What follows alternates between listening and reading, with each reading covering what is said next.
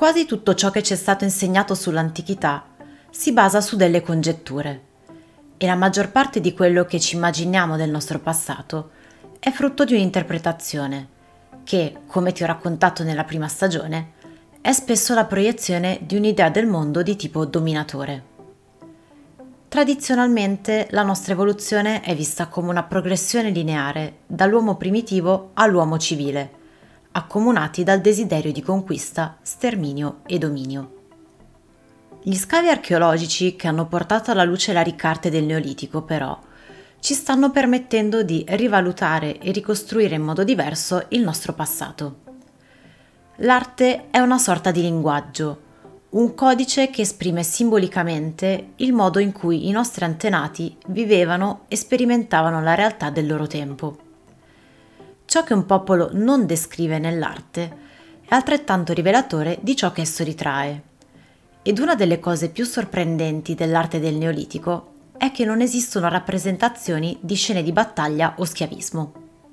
A differenza dei successivi invasori a dominio maschile, presso i popoli del Neolitico adoratori della dea non sono state ritrovate sontuose sepolture di capi tribù, né tracce di regnanti che al momento della propria morte portavano con sé, sacrificandoli, altri esseri umani non influenti come loro non si trovano nemmeno grandi depositi di armi o fortificazioni militari.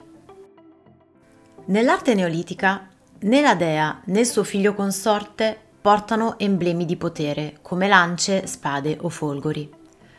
Mancano immagini di governatore governato e padrone sottoposto così tipiche delle società dominatore. Ciò che si trova ovunque sono simboli associati alla natura, che testimoniano il rispetto e lo stupore per la bellezza e il mistero della vita.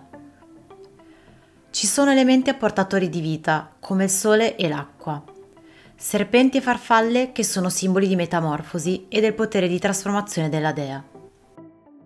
Nei dipinti murali, nelle statue e statuette votive, si trovano immagini della dea nelle sue incarnazioni di vergine, progenitrice o creatrice. Il tema dominante è l'unità di tutte le cose della natura, personificata dalla dea.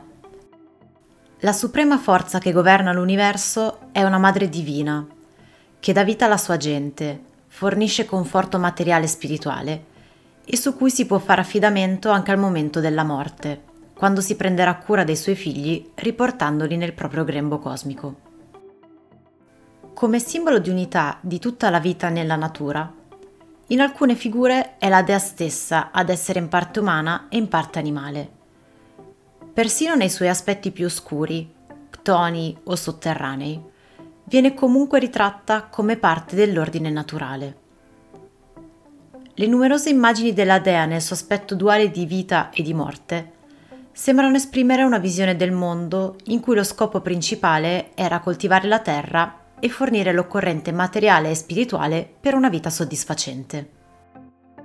L'arte, ed in particolare quella mitologica o religiosa, riflette non solo gli atteggiamenti di un popolo, ma anche la sua peculiare forma di cultura e organizzazione sociale. Se la principale immagine religiosa era quella di una donna che partorisce, e non come ai nostri tempi quella di un uomo che muore sulla croce, si può dedurre che nella società e nell'arte prevalevano la vita e l'amore per la vita, anziché la morte e la paura della morte.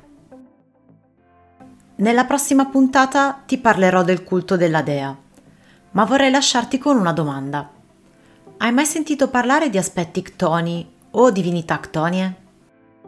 Fammi sapere se ti è piaciuta questa puntata e seguimi sulle mie pagine social de L'Essenza, in cui potrai trovare approfondimenti e informazioni aggiuntive e potrai anche scrivermi se hai curiosità o dubbi. A presto!